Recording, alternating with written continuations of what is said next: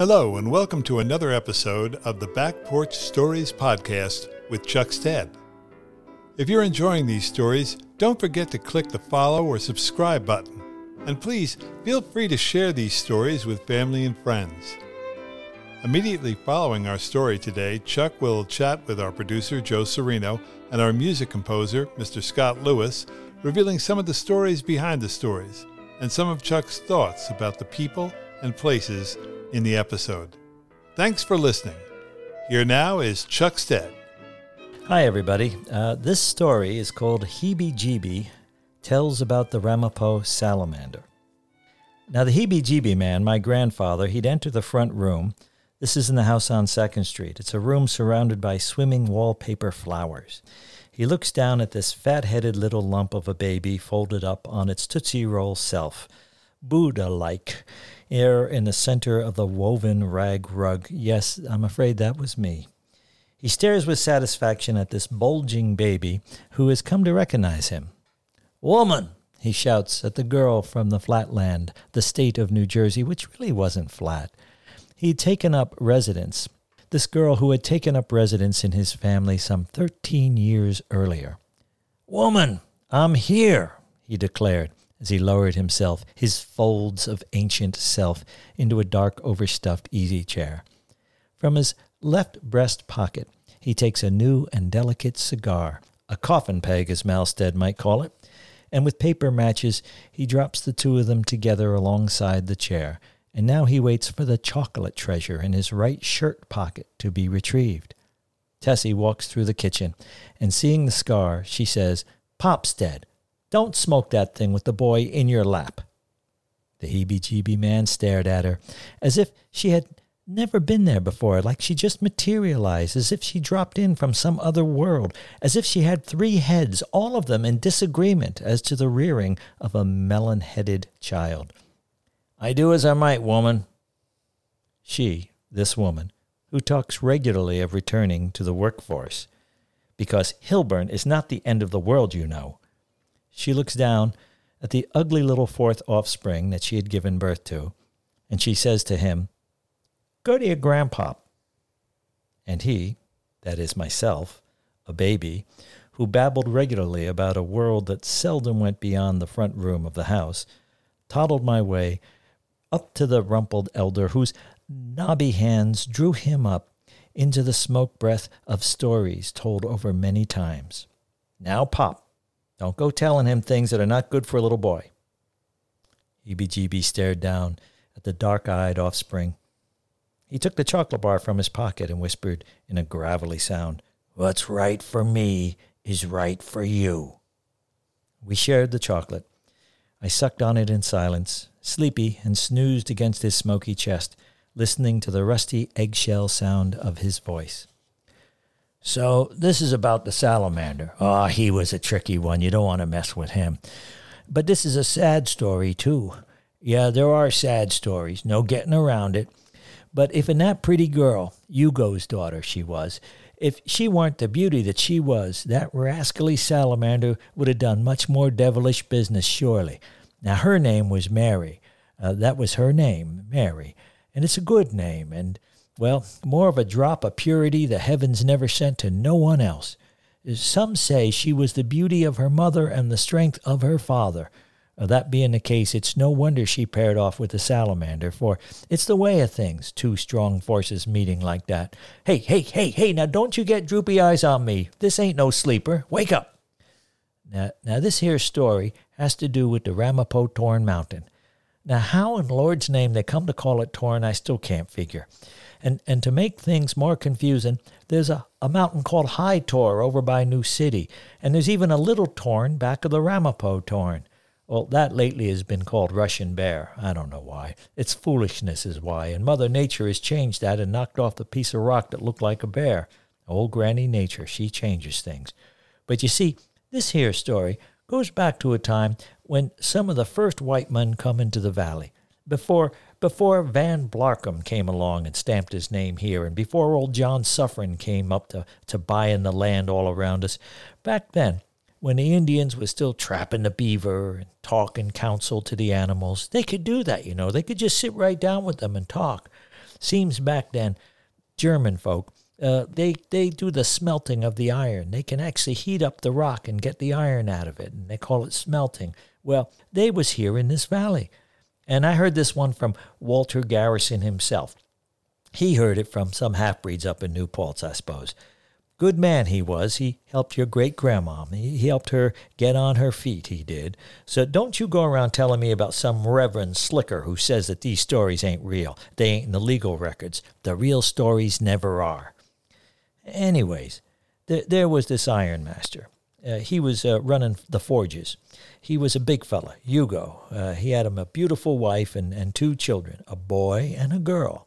And the girl was this Mary I told you about, and the boy was little Hugo, Hugo Junior So this master, he was tickled by the ways of the Indians, you know, their beliefs that all things in nature have, have got souls and spirits and stuff like that. And and this was part of why he come to lose stock of, of his own ways. You see, he was one of them foreign Christians, one of them Rosacrucians, they call them. And I don't hold no truck by them, but but he come to figure out that the, the youngest of the Magi, who, who followed the Star of Bethlehem, had something to do with the treasures of the Torn Mountain. Now, what them treasures was supposed to be, I, I don't figure, unless, of course, it was the treasure of smelting iron out of the rock like they were good at doing. Either way, this here Hugo, he, he set up and, and he worked at the smelting. That was his treasure. Now, there was a custom in the old country that uh, it, the old country is what it was in Europe. It was the old part called Middle Europe, I think. Well, the custom was to keep your forge fires from burning more than seven years straight. Seems they believe that the salamander, that's a little lick of flame inside the coals. If you don't put out the flame uh, every seven years or so, that that rascal can get free. He's kind of like a shapeshifter. And then there's hell to pay. But it weren't all that easy to stoke up a forge fire, so when his workers called to him that it was time to put them out, he done kept it going. And then they seen the face of the salamander getting out of the fire, and they all go numb to stop it. But Hugo's ailing wife, she comes in and she throws holy water into the fire, and she says some holy prayers or something, and then she drops dead like a stone. Pop Stead! Tessie came charging into the room. Pop, you're telling him ghost stories? People dying in them? Woman, we're just talking cowboys and Indian stuff is all. Huh, then what is this salamander stuff? Well, salamander, uh, it's a little bit of a critter. You find him under a rock. She folded her arms. She was not to be fooled. The old man was stubborn. He told the boy whatever he pleased. Tessie shrugged. Don't be giving him nightmares. She walked back to the kitchen. Don't be listening for none and you won't have none. Huh. He shifted his weight. Now then, seven years pass, and, and the old forger Hugo has come to revere his faith uh, with Grandpappy Lord, you know. And so he decides to take his children to be consecrated. But there was a sudden flash of lightning, and it robs the little boy right out of, right out of life. Kills him. Heebie shook his head. I seen lightning like that. was was coming down out of Jenkins Hollow, and uh, I got took up in a powerful storm one night, and it whipped around the torn ledge and, and blew me back into the boulders, and I, I hunkered down and tried to set it out. It was no night to be out walking, and and then them winds blew up something powerful like a like screaming, and, and that's when I seen it, a flash of lightning, the color, it, the color of which I'd never seen before, some thirty feet out ahead of me, and, and well, it burned clear through to my eyesight. Must have been one of them salamanders up to his tricks. Weren't no use in trying to get away. Just stayed up there until the whole thing blew over. Ooh. Anyways, where was I? Oh, Hugo. Well, he done lost little Hugo that day with that flash of lightning. And then another seven years passed. You see, that's the thing about this story. Everything goes in sevens. Seems Hugo takes his pretty daughter Mary up to the top of Torn Mountain. And up there he seeks the treasure that men see in the ore. Only he comes to hear it speaking to him now. The treasure can talk. And it's calling for him to break the tie that binds men to the forces of the earth. To speak the secret words that are written on the salamander's back. And that would have surely been the end of his life, for such words are unholy to mortal men. But it was Mary's sweet little prayer that brought him back to her. And she kept him from answering the deviltry of the salamander. Well, then another seven comes along. It's seven nights that pass. And Hugo, he's seen the salamander in his dream sleep. Only Hugo could not make out the words that were burned onto the back of the salamander. And so it was that Hugo's search for truth and beauty and happiness, it was forever cursed. And now you're cursing at him. Tessie marched into the room. Damnation, woman, I'm not cursing at him, I'm cursing at you. How can I get through a story with you marching in here every few minutes? Chicken Little, the three pigs, don't you know any fairy tales? I'll give you fairy tales, woman. And just what is a salamander? She struck a pose. And don't go talking about a lizard. Hmm, salamander. Yeah, well, uh, well, yeah, it's a sort of three-legged gas heater the boys use when they're working out in the cold. But you got to be careful. Thing gets awful hot. My mother studied him. He was a simple country elder whose defiance pressed all of her buttons. She would not be gotten the best of. She turned and crossed out to the kitchen, but looked back and squinted to see if we were really still there, as if we could have just slipped away. When next he spoke, it was in a long, low whisper, so as not to broadcast his story to the kitchen. Now, into the village comes a stranger, and he's a handsome devil. He and Mary, well, they fall quickly for each other. There is love between them. And it was her loving him that changed his ways and called him back from the dark forces, because, you see, he was really the salamander, up to his tricks again. Couldn't kill nobody, so he was going to rob Hugo of his last child. He was trying to draw Mary away, but she loved him with a purity that, well, it undone him, and he come to see past the power of the dark forces. He told her, he told her the truth, that he was an angel fallen from the sky, and he had become tempted by the power of the fire. And just then, the men from the village, they come up the hill, and Hugo was leading them, and they dove down upon the stranger, and they dragged him back to the furnace, and they threw him in it. But Mary saw that he went in with peace in his heart. And the men saw that when he was tossed in the flames, nothing of him burned. He just disappeared, and most likely blew to the four winds in his smoke. Hebe then took a long, slow pull on his cigar. He nibbled the end a bit, spit it to the floor. That's how it is with fire and smoke. He lit up the cigar and puffed on it. It's the changing in nature. That, that moves from one thing to the other. Powerful force. He pinched the matchbook again, pulled out a match, struck it again, ignited the end of the cigar, puffed down long and hard, and followed by a quick short. And then he, he lit it a second time and dropped the match into the ashtray. A dusky blue-gray cloud of smoke swallowed his entire head. The first things I remember in my life are those days of sitting in that overstuffed easy chair with him. His voice sounded like a gentle bear whispering to me. His clothes were always thick and warm and smelling of chocolate and tobacco.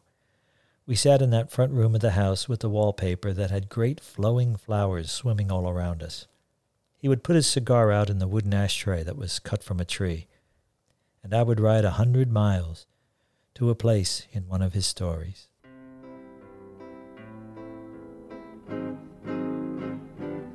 And now a brief pause for a message from our favorite sponsor, Montgomery Book Exchange.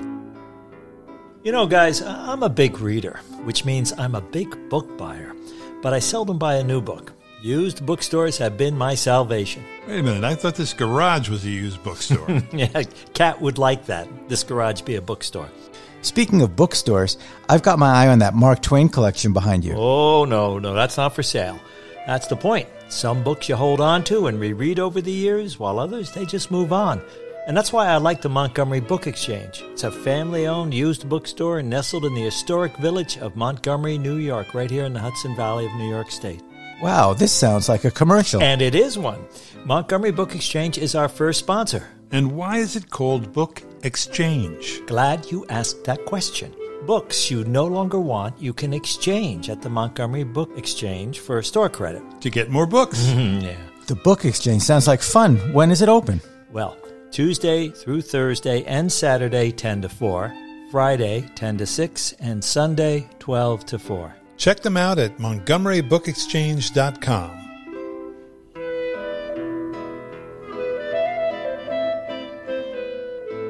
Wow. Yeah. Mm. That's wonderful, Chuck. Man, oh, man. What a storyteller he was. So yes. That's who passed the torch right there. That's where it all started. And I oh, love that, that he yes. never gets through the whole story. He, you get a chapter, or a, a few ideas, and then he gets interrupted. right, right. He, he also, you're going to see in another one later on, he never, he seldom gets to a point where it really finishes.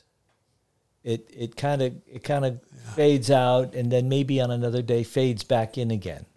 It's episodic, but it's not necessarily cut and dry. I think the salamander was the most cut and dry one because, you know, he, he goes up into the four winds, you know, that kind of thing. Did he share stories like this with other cousins, or was this something special with you? Or? Uh, according to uh, to Walt and, and Mal both confirmed this, that he told stories a lot, but I was lethargic. You know, I was I was like a little dead weight with my cannonball head. You know, I, I just sat there.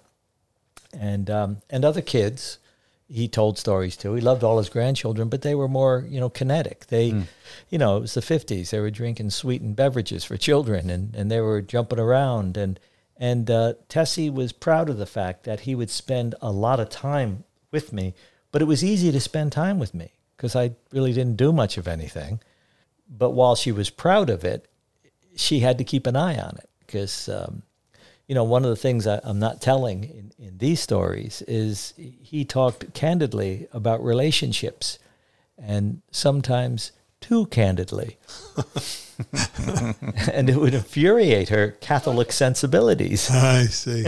Yeah, yeah. And was he f- familiar or friends with Native Americans from yeah. the town? So, because the way he imparts information is very Indian yeah. to me. It yeah. doesn't have that...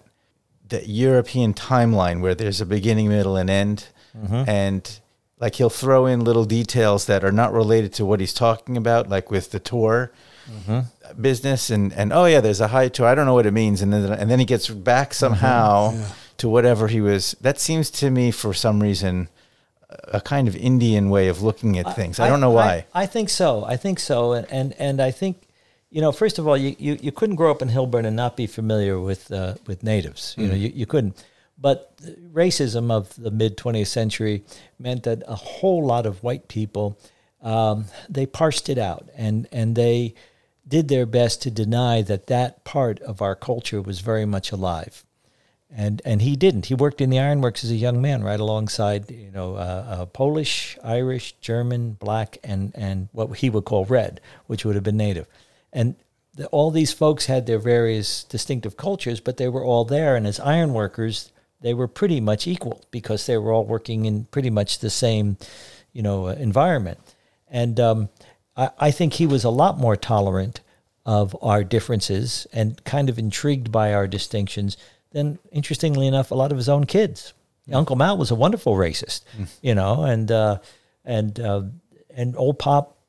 I don't think he would. I, I know he wasn't really like that because he, his storytelling often was informed, like you're saying, by a, a kind of indigenous way of storytelling. And, and he talks about that later in these stories as well. And when well. was he born? I believe it was eighteen eighty-one. Okay. So it would have been around from that earlier story, eighteen eighty-nine, that they went to, uh, or that they were in Paterson, New Jersey, in that, that earlier story I told. Right. Yeah, I noticed that too, what you were just talking about, Scott. That he, he it's almost like he's he's telling a story, but every once in a while, uh, let me add a little color here. Let me let me paint the background, because what that does is it puts you in the story. Yeah. All of a sudden, yeah. you're there on the street. You're there in the woods. You're there with him, and uh, I just I think that is so remarkable. It's it's a I, I guess it came natural to him. Right? I think it did, and and and uh, some of my cousins say I, I've elaborated his persona, and I'm giving him uh, attributes he didn't have. Um, that's their version. Uh, yeah. My my version is I didn't do anything. I just sat there, and what I guess I was doing was just suck, you know, sucking it all in like a sponge. Yeah, yeah. And I was so fortunate actually that I was lethargic as a child, because this was great stuff. And and kids, unfortunately, and maybe this is for talking contemporary uh, ideas here, kids don't often have patience. you know, with a, a storyteller from a, another time. And um, and they don't think it's relevant because it's not their time and their thing. And uh, I didn't know that this was another. T- I thought this was all happening at the same time. You know, like when he tells me the story in, in the next one, I think I tell talk about Ike, the guy he, he fought. Well, he fought him in the early nineteen thirties. I thought he fought him, you know, Tuesday. You know, I, I didn't have that sense of, and that was important because then that makes these older folk tales like the salamander, which is a real folk tale from the Ramapo Hills, it makes it alive to the moment. Yeah. Like that just happened to Hugo. You know? Yeah, yeah, exactly. Yeah. That's, and it makes it a much more, you know, kind of a living story, you know, like a, more exciting. Mm-hmm.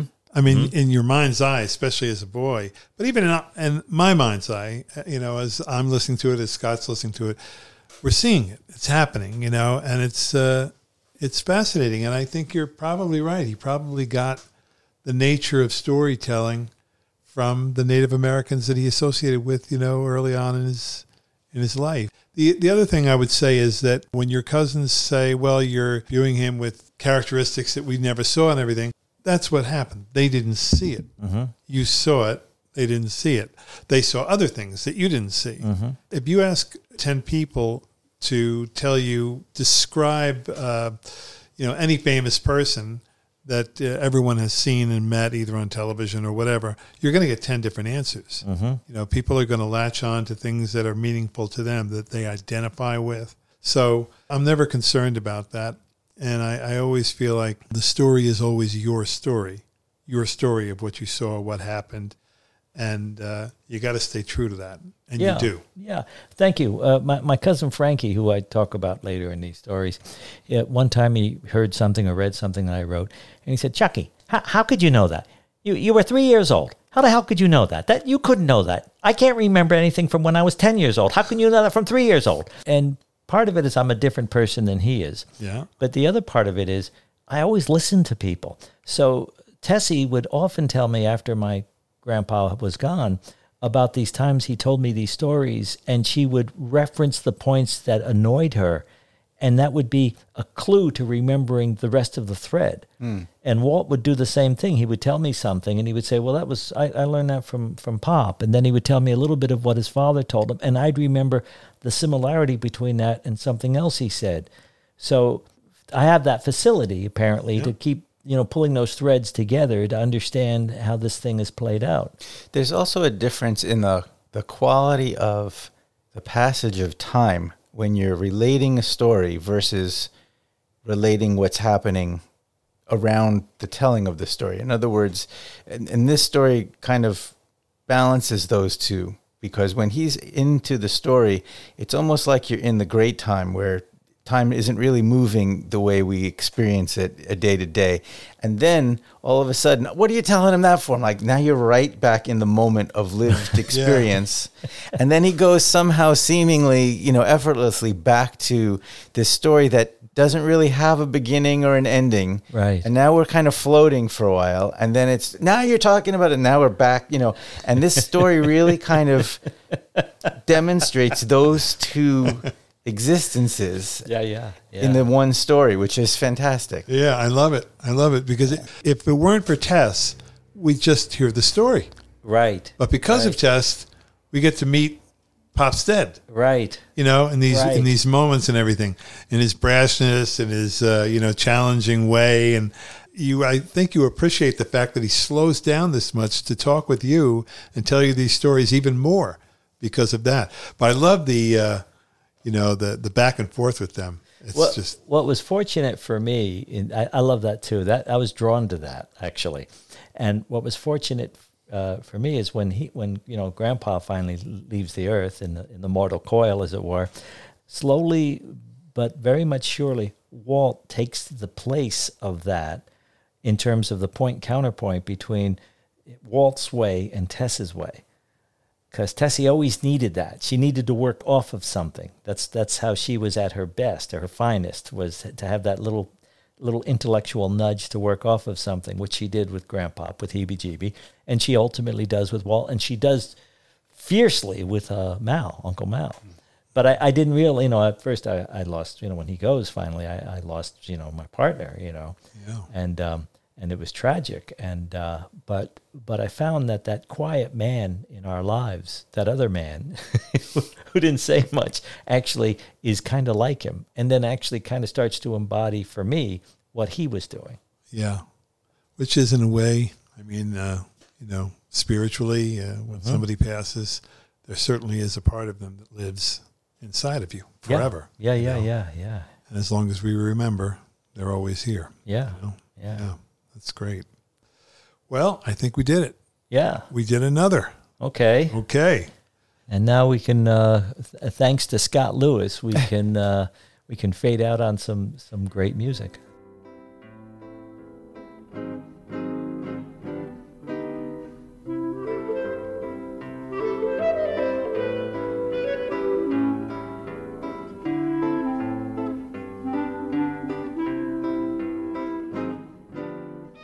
You've been listening to Back Porch Stories with Chuck Stead. The song that you hear at the beginning and the end of the episode is Flyer's Rag, composed by Mister Scott Lewis. Our producer is Joe Serino, and our cover photography is done by Karen Serino. We'll be back with another episode each Friday morning, so please subscribe, click the like button, share with family and friends, and join us each week for another Back Porch Story.